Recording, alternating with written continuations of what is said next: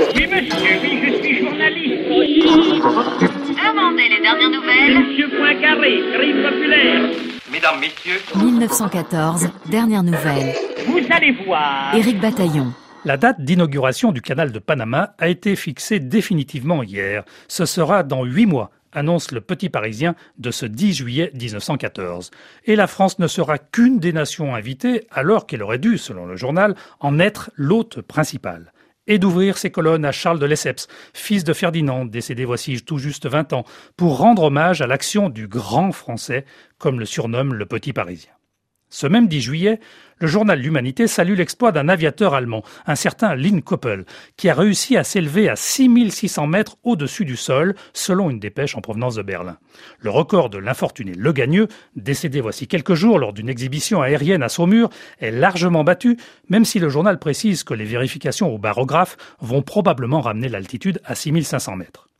Constatant que de telles prouesses, même réussies, restent très dangereuses, l'humanité estime que l'avenir de l'aviation réside certainement dans le tourisme aérien.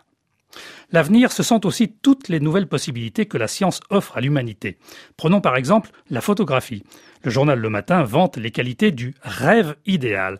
C'est le nom d'un boîtier à soufflet vendu par la compagnie Girard et Boîte, 45 rue de l'Échiquier à Paris 1er. Le rêve idéal, affirme un encart publicitaire avec force détail, est construit sur les données d'une mathématique rigoureuse, avec les matériaux les plus soignés.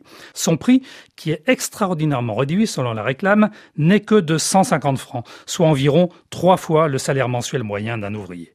Cela reste cher, c'est pourquoi le vendeur propose un crédit de 30 mois à raison de 5 francs par mois, et il offre en prime toute une panoplie d'outils indispensables au démarrage de cette activité photographique.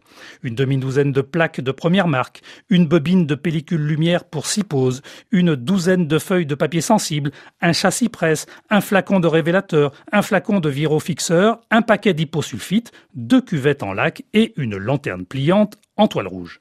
Chaque appareil est accompagné d'une instruction très détaillée et d'un traité de photographie. De quoi fixer pour l'éternité la remise de médaille du grand-père ou la première communion du fiston. On estime les amateurs à plus de 100 000 en France, autant en Allemagne. En ce 10 juillet 1914, la photographie connaît une popularité grandissante. Pour en savoir plus, rendez-vous sur le site 1914 dernières.